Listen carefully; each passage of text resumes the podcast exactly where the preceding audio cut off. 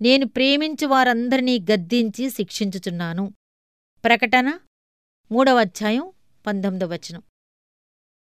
దేవుడు తన సేవకుల్లో అతి ప్రధానులైన వాళ్ళని ఎన్నుకుని శ్రమల్లో అతి ప్రధానమైన వాటిని ఎంచి వారి మీదకు పంపిస్తాడు. దేవుని నుండి ఎక్కువ కృప పొందినవాళ్ళు ఆయన ద్వారా వచ్చే ఎక్కువ కష్టాలను భరించగలిగి ఉంటారు. శ్రమలు విశ్వాసిని ఏ కారణమూ లేకుండా అంటవు. వాటిని కేవలం దేవుడే అతని కోసం నిర్దేశించి పంపించాడు. దేవుడు వ్యర్థంగా తన విలుని ఎక్కుపెట్టడు. ఆయన వదిలిన ప్రతి బాణము ఒక ప్రత్యేకమైన ప్రయోజనాన్ని సాధిస్తుంది. దాని గురికి తప్ప మరెక్కడా అది నాటుకోదు.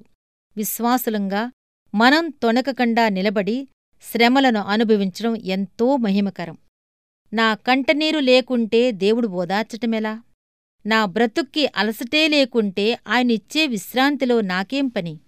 సమాధులు నా కళ్ళెదుట లేకుంటే బ్రతుకంతా ఒక భావం లేని స్వప్నమే కదా? నా కన్నీళ్ళు నా అలసట నా సమాధులు అన్నీ ఆయన దీవెనల వాహనాలు.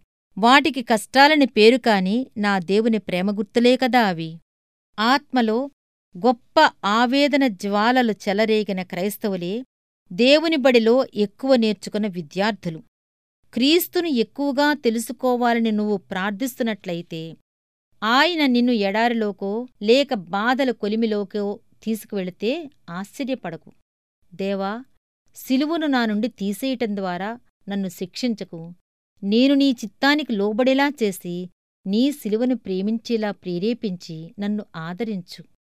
నిన్ను నిండు మనసుతో సేవించటానికి సాధనమేదైనా సరే అది నాకు దయచెయ్యి. నాలో నివ్వు నీ నామాన్ని మహిమపరుచుకునే ఒక గొప్ప కృపను నీ చిత్తం చొప్పున నాకు అనుగ్రహించు.